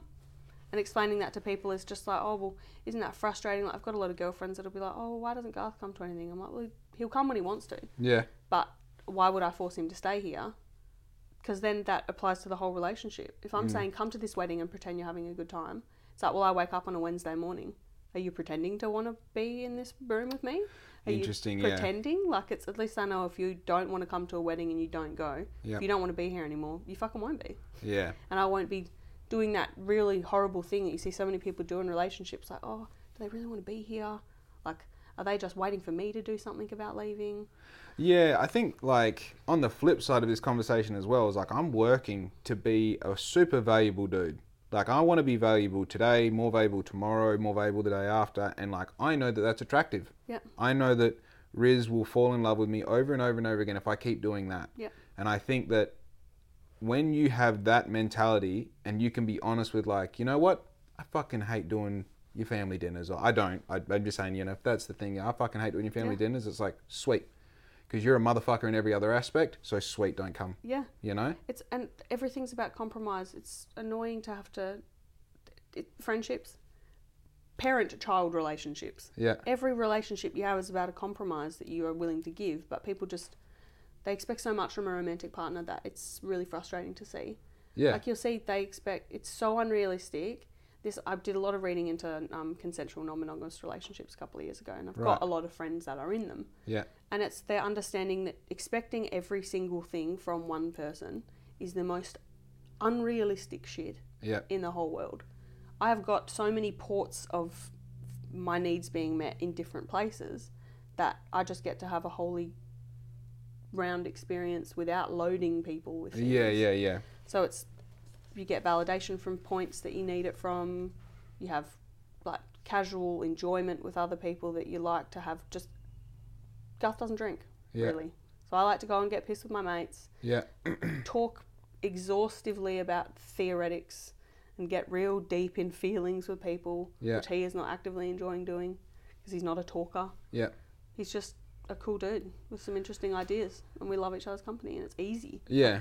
your, a relationship you can go through hard shit in a relationship but if your relationship is hard It's a totally different then thing. that's that's wrong Yeah, that, yeah, yeah. that's not good It's weird though. Like I've definitely been in at least one relationship that comes to mind where like I didn't enjoy any of it.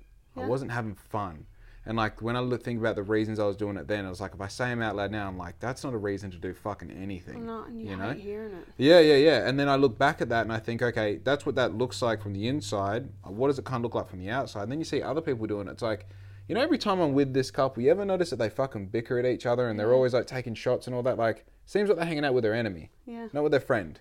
And they keep doing it because that's the comfort that they know that that's like that's the that's what a day looks like. Yeah. So now they've built that atmosphere so many times. They're like, I'm now putting bricks around it, like I Yeah. said before. So I'm going to protect this. And it's like, wouldn't you rather be unhappy for the next six months figuring it out than being kind of just a little bit less unhappy for the rest of your life? yeah and it's one of those people treat the end of a relationship like such a finite thing like well oh well if i say this then we might split up and it's like well if you say something that you think needs to be said and that's going to lead to the end of your relationship how strong and worthwhile was it? Yeah, yeah, if you yeah. tell your partner, listen, we need some time apart to go and sort our shit out, Yeah. and they decide they don't want to get back in a relationship with you, and you've changed your mind and decide that you love them heaps, why would you want to be in a relationship with someone that's decided they don't want to? yeah. Or what is why is their fear of your separation period more in more valuable than your desire to have that?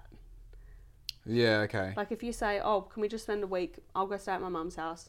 This is by no means use your honesty. This is not the end of our relationship. If I wanted to, I'd just do it because it'd be easier than this. Because that's Yeah, it's yeah. super hard to do that. Yeah. No, shouldn't be an answer. It shouldn't be no. Yeah. nah.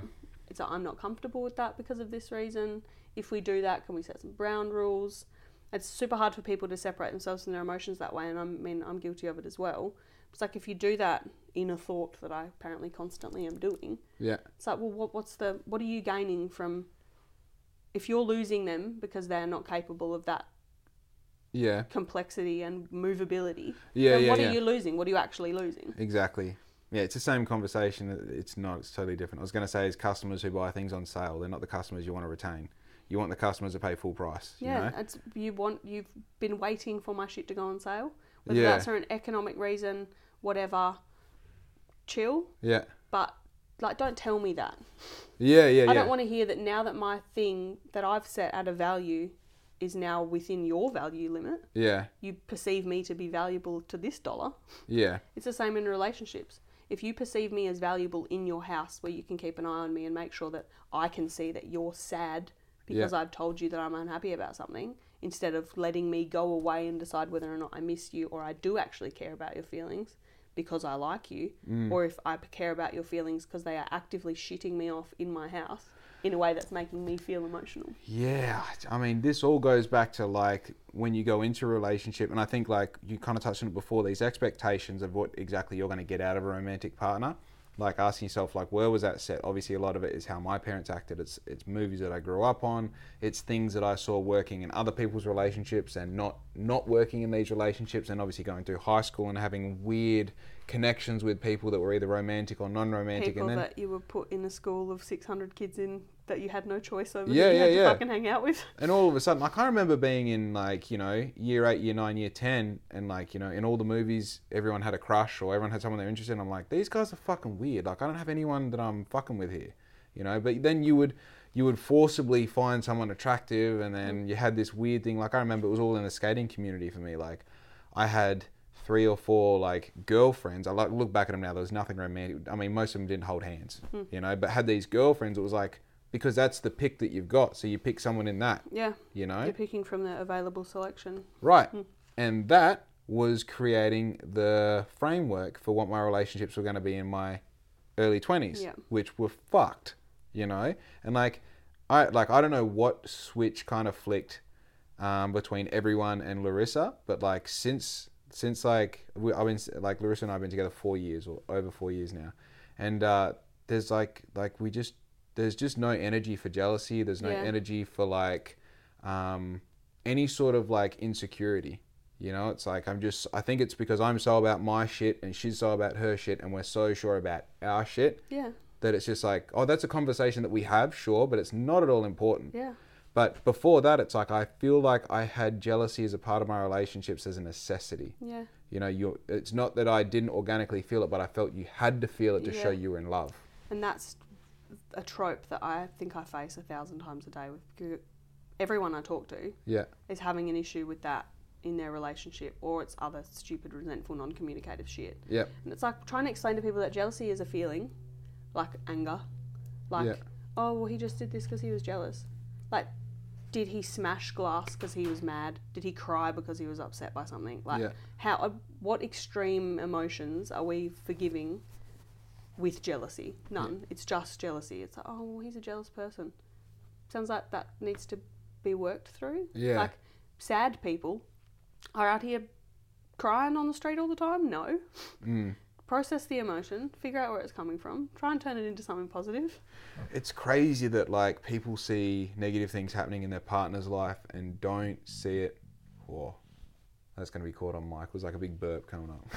Um, don't see it as, and I think this ties into my why I'm good at business. Like everything is a cha- everything that is a challenge is an opportunity. Yeah. So like if you're going through something, it's like we're going through something now. What can we take from this? You know, how can we build on this? Hmm. Yeah. How can we diagnose and Respond. respond? Or it's a I'm going through something.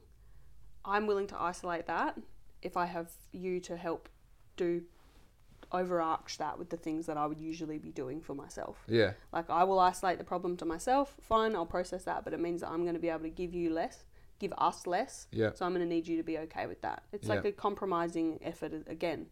It's no one's 100% all the time. You can't get 100% of your shit from people. Yep. It's g- we have no jealousy. Jealousy doesn't occur to us. Yeah. I think it's happened once or twice, and then we've addressed it and understood and diagnosed where it came from. Yeah. Responded. Um, he's a fucking handsome dude, and I dress like a clown. Like people are looking at us for two totally different reasons, and neither of us really give a shit. Yeah. He holds very high value in people just getting on with their shit. He's got no time for jealousy. Yeah. I've never really been a jealous person. Jealous of people's clothes, maybe. Yeah. Yeah. I get jealous of people's comfort. jealous of people's fucking Harleys, and that's about it. Hey. Yeah, and it's just jealous of some people's opportunities, but that's about it. Like Yeah. people, it's not. I've never been jealous in a romantic sense, except for a couple of isolated incidents.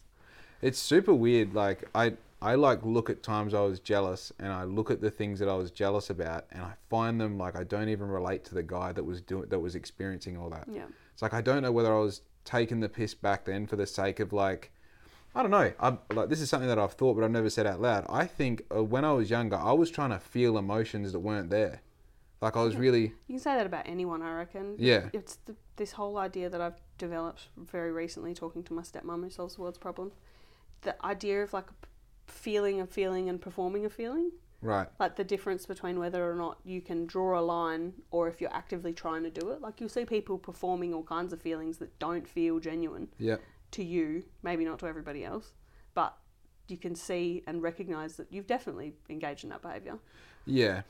I think also like our generation was really like, you know, you grew up with you grew up with like Pixar mo- or, you know, cartoon movies that like were very, you know, bad thing happens, we resolve it narrative. Yeah. Um, and then you grew up with like, you know, home and away turns into like the stuff that was on at eight thirty to, to nine, nine thirty, that sort of stuff, which is very much like these episodes of like uh, conflict High resolution. drama. High drama, yeah, yeah. And then all of a sudden you're living an average life. Yeah. You're like, where's my drama?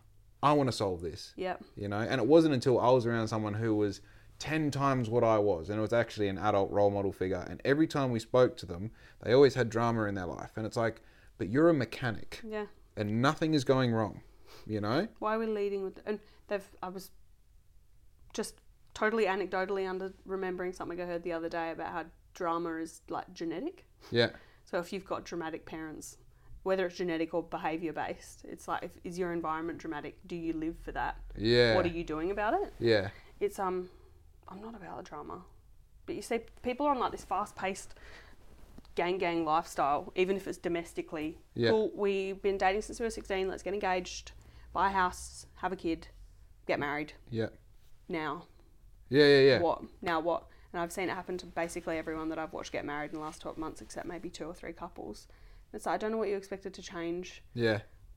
you should have this should be dope if you really wanted to do this it should be you should just be like chill that was cool we're married now let's keep kicking our goals that we've been kicking since before Yeah. it's like they're waiting to get married to do this thing it's like why weren't you doing the thing Yeah. already like you should just be fucking chilled and stoked on life You know, I uh, I like did a whole heap of state championships before I was allowed to go to nationals because we didn't have the money to go to nationals. And then one year it was in Perth. This is for speed skating. And in my first race, I went out and I fucking killed him. Like I, ki- I beat him by like half a lap. It was a 10k race. It was nuts. So my first ever nationals race, I was a national champion, best in Australia. what do you do And I stood up on the podium. I'm like, oh, this is it. ah I peaked awesome I'm like two and a half foot higher off the ground on this podium, and I got this medal. And now you just got to fucking keep winning, you know. Yeah. And then when you keep winning, you become the most winningest guy, and it's like, You okay, retire what what, do I- what what's next? And you know what the problem is? People don't have those things in their childhood, Mm. and then they become adults, and they watch movies where people get married, they live happily ever after, and they think that's the podium. I know, and we're so overstimulated to, like, with media, to think that that's how it should go. Yep. There's so few narratives. Like, there's a statistic on at the moment that there's like two two in every five women don't want kids, Yeah. and they still feel like the dramatic minority. Like when you're interacting with people in social situations, if you're the the freak that doesn't want kids, Yeah. and I'm like, where are all these ladies hiding?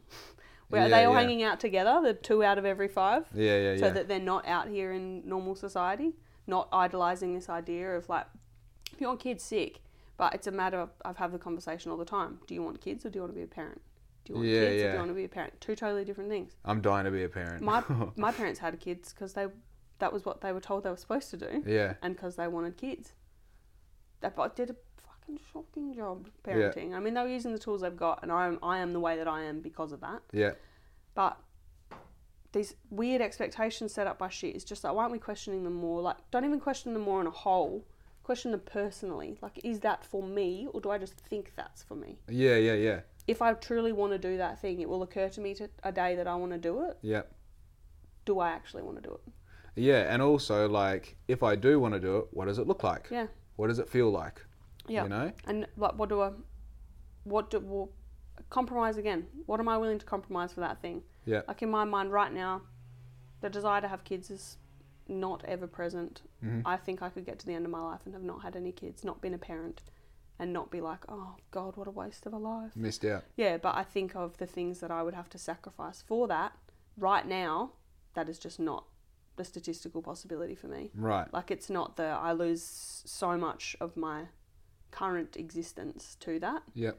Not as a loss, just as a thing that I can no longer have as easy. Yep. How much harder am I willing to work to have a good sleep in on a Saturday every now and then? Yeah. Have a good night's sleep, be waiting for me when I get home. Mm. Like, what am I willing to give it? And it's at the moment not. And so few people have conversations like that with themselves about those milestone things. Yeah. I think also like that making it personal is like if you go back five years it was I never want to have kids, I want to make all the money. And now it's like I want to be a parent and I I need to figure out a way to make the money now so I don't have to worry about it when it's happening. Yeah. You know? And it's like that making it personal, that making it like applicable to me. Not in general. Not like living in a fairy like no no no. If I was to have a kid in this house, what are the prerequisites? Mm. Yeah. you know and like when you start having that conversation i feel like not just having a kid everything becomes obvious Yeah. i don't want to be the guy who drinks four coffees a day i need Mm-hmm. to figure that out Yeah. i don't want to be the guy who who fucking wakes up tired every day i need to go to bed earlier Yeah. you know And there's stuff like that that it's gonna, when it happens, you'll still be fucked up. yeah It's like at least you've sort of prepared yourself. You've done the work, yeah at least a little bit. And if that's what you need to sort of get you to a point that you're willing to do it, then sick. it's And crazy you're either gonna like be able to enforce all that shit, or at least know that that's what you had intended to do, and that this is what life's done for you, and you're making the best out of the Right. tools you've got. I think our parents were similar in that they did what they did because it was a done thing and it Yeah. was their turn and that and they used the tools that they had access to and that's how I was made. Yeah. Right? And like that, you know, the, the fucking collection of weird character traits and like experiences that I had that I've had are the result of that exact Yeah. formula. And it's funny, I was talking to mum about this and I spoke about this on my previous podcast that now I'm in a position where, you know, she didn't do as much thinking about having a kid as what I've done already Yeah. and she was my age when she had me, a bit younger. And she's like, you know, I think about it as a would be grandma, and I don't think it's that appealing to have a, a grandchild in this world, Yeah. right? And I try to, and like, I obviously just wanted to play devil's advocate in the moment because I'm smarter than my parents. We all are. We like to Wait, think we we are. know we should be. Yeah, that- but that's they've the done point. it. They, if every time I get, oh, you think you're so much smarter than me, I should be. Like, if Yeah. you think you've done a sick job, Yeah. I should be a fucking heap smarter. I'm, than I'm V 2.0. Yeah. I should be smarter. Yeah. So I, I like, and my rebuttal was, I get what you're saying, but what if my child is the one who saves the world? you. Yeah. What if like I'm part of a bigger picture and like my opinion on what the world is right now doesn't fucking matter, you know? Just because I thought about it doesn't make it this, the- you know, this result or that result. The idea is like that forethought. I'm not even to the point that I'm making here. I'm just passionate about the subject, but that forethought is like almost putting myself through this apprenticeship of life so that when that next thing comes along, I have the applicable tools to help Yeah. that, you know. And that's why I say I want to be a parent and not just have a child. Because it's like I'm actually more fascinated in teaching everything the that I've learned process. so that by the time they're 10, they are where I am now. Yeah. So that by the time they're 30, they're this motherfucker times 10. Yeah. You know? It's um, I have this whole. It's a slight bit off, but it's I have this whole perspective thing that I came to I don't know, like eight or so years ago. I was sitting in an airport, and every person I was absolutely exhausted. Every person that walked by, I was like, "You have all got drama. You've all got shit going on at home. One of your mums is sick. Your husband's just died. Like there's shit happening in your lives, and you're all the center of your own universe. Yeah. Mm. Every single one of us is so fucking insignificant. Who actually cares? And the microcosm of your life is like I hope to influence the lives of a small handful of people in a positive way, and that is my impact on the world. Right. Could be greater, could be less. Don't care. That's all I have control over. Yeah. Could die tomorrow. Why not make today awesome? So the idea of having a kid is like, can't prepare for everything.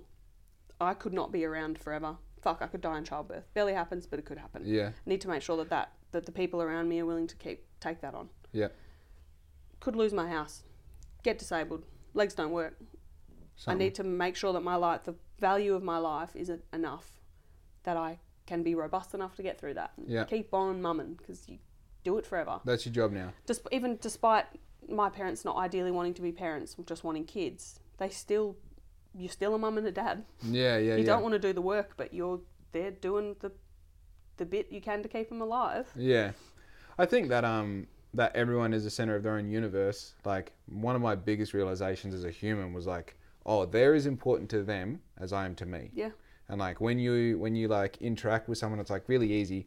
You interact with someone, they're like, fucking, what do you want? You know? Yeah. And you go, That's why don't. politeness is so important. Yeah, yeah, yeah. And like immediately you go, don't don't treat me like shit. Like I'm having my day over here. It's like they're only treating you like shit because they're having their day over there and it's Yeah. fucked for whatever reason. The coffee was wrong. They didn't sleep right last night. Their wife just died. And that makes us forgiving people because they probably, if we'd respond in kind, Yeah. it would totally project the experience 12 times as big Right. because they're getting bad shit back and their b- shit's already bad. Yeah, yeah, that's funny. That um, but also the same in the same light, and this isn't the same topic, but it is like you will 100% find what you're looking for in the world, you know. And if you go and I, like, it's funny. I feel like I really switched something this year, being a business owner and having more time to think about like myself and like especially like relations with people where you're like, okay, this didn't go right. What what went wrong, sort of thing, and like those times where you do interact with that person is like, what the fuck do you want? You're like, oh, bro, you having a bad day. Yeah. What's up, dude? Like, Turn I'm, it around. I'm in no rush. What, what's going on? You know? And it's like, when you have that, you'll find the good that's in that conversation Yeah. because you're looking for it. You're like, I know you're in a bad mood. That doesn't need to be the be all and end all. That's where we started Yeah. you know how fucking crazy because uh, and like that that's the change in the world the commute the building community is awesome that mean, living a meaningful life is great but as far as like the world working together and like the whole system being uh what's that what's that word where it all works together Autonomous. Autonomous. Synonymous. Syner- synergized. Synergized. that's what we're talking about yeah for that to happen it's like the cells need to talk to each other Yeah. the cells need to communicate and respond and do the thing they need to do and that doesn't happen if you're looking for shitty things to happen in the world Interpersonal kindness is so underrated. yeah Just give it out. Not even, you don't have to be overtly kind. Just be a polite, decent person. just the baseline when will I'm be the, fine I always lean towards kindness. I'll go out of my way. But Yeah. that's just because I'm willing to give at the time. Yeah. Yeah, fucking oath. Well, well, I feel like I've touched on every topic under the sun. Yeah. Besides the Simpsons theme uh, attire. Is Oh, this people say Simpsons, Toy Story. It's not got a theme. It's just clouds. But right? Yeah, fuck it. I'm gonna go Simpsons because that's what I grew up Yeah. on. Yeah. Bloody oath. Well, if people want to find you online, not you, where can they find you? Um, at brookdemi underscore on Instagram. Yep. Um, or Guardians of Happiness on Instagram. I've actually I've got a, a creative page where I do all my art stuff at What Brook Makes. Oh, I followed that this morning. Yeah, on Instagram. Yeah. And um, we've got Guardians of Happiness Facebook, and I don't really use Facebook anymore because it's they're dying. Oh, and Media. it's horrible. You go in there and check your Garbage. feed, and it's just all people arguing about nothing. The you know. algorithm is right wing, left wing. There's Yeah. no nuance in between those anymore. So and there's no just like being into something No. you know like even all the the hobby pages have all turned into like well i feel this way about this hobby and it's Oh. like can't it just be like And the policing of that, well, um, in the rules, you can't actually talk about that element of this hobby in this Yeah. group. It's like, fucking.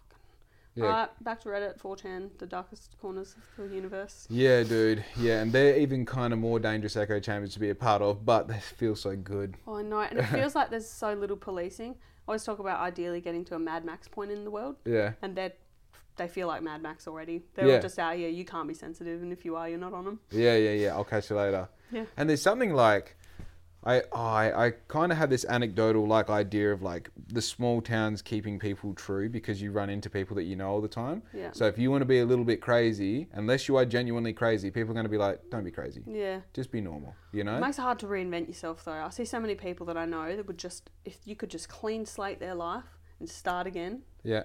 they could be doing they they know what they wanted to be doing different and they kind of need the dramatic start again notion instead of the tiny change. Yeah. Tiny change. Tiny change. I'm going to wear brown socks instead of black socks today. People I mean, I wear I wore pants 6 months ago for the first time many people had seen me in pants and Yeah. that was the first thing they said.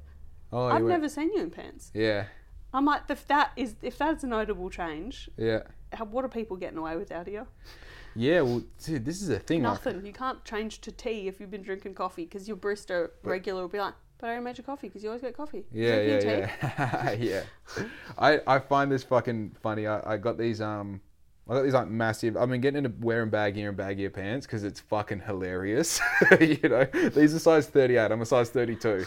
I, there's, it's just jeans rolled up inside my belt. But I got these massive pants, and I got my seamstress to like make three quarters out of them, but like three quarters plus a couple inches, so Gone that full limp biscuit. they're fucking hilarious, and nobody pulls You've me up seen on it. you've seen the rollerblading dude with the Yeah, giant the pocket. Air thing you Dolphin. put- Yeah. dude. Yeah. Hi- Him and I are DM each other. and, and they're like, his the pockets are so big you can fit blades in them. Yeah. Like roller Yeah, blades in them. friends- my Oh, friend and I send him to each other all the time, and she's just like, "This guy gives me so much dopamine." Like, I'm looking Yeah. at him, and I'm like, "God, I want to be him." And he's got his, uh, like, his upper half is made out of plasticine. Yeah. It's perfectly tanned. He's got perfect abs. He's just like, what, who are you? Putting- put- fucking skating around to freestyling. What's that? That song freestyle. Oh yeah, yeah, Yeah. yeah. And dude, the things that he does, and th- this is this is so super cool, I think, because the things that he does are like not typically cool, but when you watch them, you're like, that's undoubtedly like creative genius. Yeah. You know, and like look cool doing it. It's Yeah. like Full. You got the fun pants. The weird vibe is off and also on at the same time. Yeah, It's yeah. the full package. It's a full aesthetic. I'm all into coordination. I like shit to be coordinated. Yeah. 'cause I think it's the vibe is overall. yeah, yeah, You yeah, can be a cool looking person and say the most boring shit in the world, and I'm I feel robbed. Yeah. From what I was expecting cool. yeah, yeah. That's fucking If you're horrible. doing cool skating, you want to look cool doing it. Oh, that's like when you meet fucking, you know, the, the, the classic, like, you know, gorgeous chick who has nothing to offer in a conversation. Oh, yeah. And you're like, fucking, all right. adversely a bloke that has I'm not pro or neg- anti mullet. I'm n- mullet neutral, Yeah. facial hair, everything neutral. Men have a real hard time playing around with style. They've been set an expectation with Cotton On and fucking Connor, Yeah. and they play in that. Yeah. I like to see people being dangerous. If you see a guy walking around with a fucking cool mullet and a weird moustache, and they have no substance to them, it's like, please Yeah. back it up. But there's nothing better when you see that guy and he rips out a wicked Aussie accent and he's got all those stupid bullshit sayings that he got from his old man. You're like, Yeah. let's go, Yeah. like, talk it up, you know. It's funny though that that being like tying into the whole authenticity thing.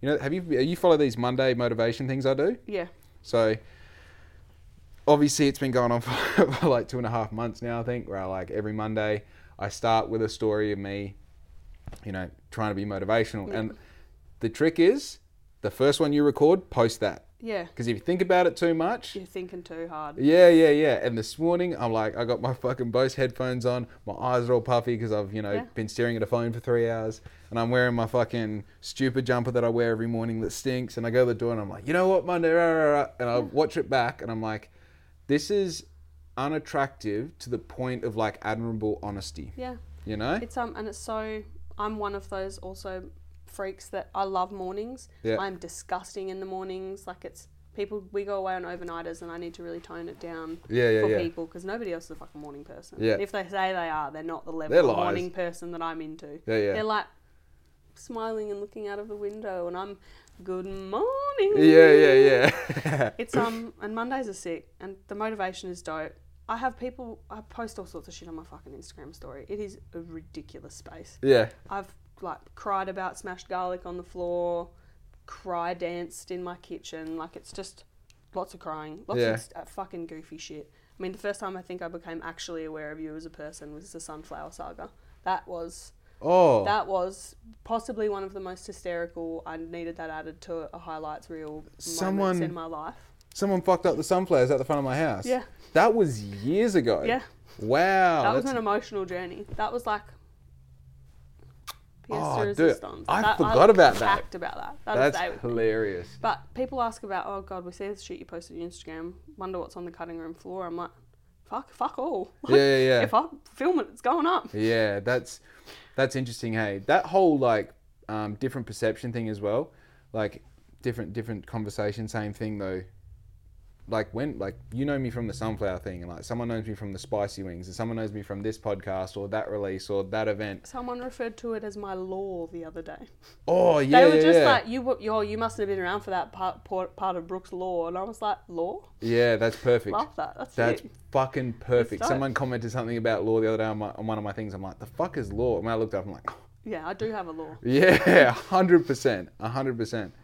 Okay, cool. We have now touched on everything, so thank you for your time. And let's just really quick talk about this little gift that you brought. So this is in a pot that you made yourself, Yes. painted yourself, Yes. and the plant was provided by my brother, who's a horticulturist. Unreal. Yeah, he does landscaping and horticulture, and uh, ceramics is something I started this year. Is like the next step in my creative journey. Right. My mum was a cla- is a university educated visual artist from when we were kids, so Wow. we've been crafty kids forever. Yep. But um, no, I made the pot, and you have heaps of quirky shit. hanging around, so- Yeah, this per- perfectly fits in. It's unbelievable how like when I saw you holding, it, I was like, oh, that's cool. I was on the phone when you arrived. I felt a bit like a business owner in the middle of shit, but yeah, when I saw it, I was like, oh fuck, I never get cool, cool gifts. That's a cool gift. Yeah. So thank you very much And for it's that. robust, so it'll stay alive. Hell yeah. Oh, I'm pretty good with plants. Maddie Blake gave me all these plants, and they were all half dead when I got them. Now they're all like, I I, want was to say, checking them out before. want to say thriving. I think they're just about at the thriving stage now. They live, laugh, love, and Yeah, fucking oath. Righto, everyone. Thank you for listening. Uh, don't forget to like, subscribe, follow me on everything. Do the thing. Buy shit off my website. Be good to your mum because we're fucking out. Yo!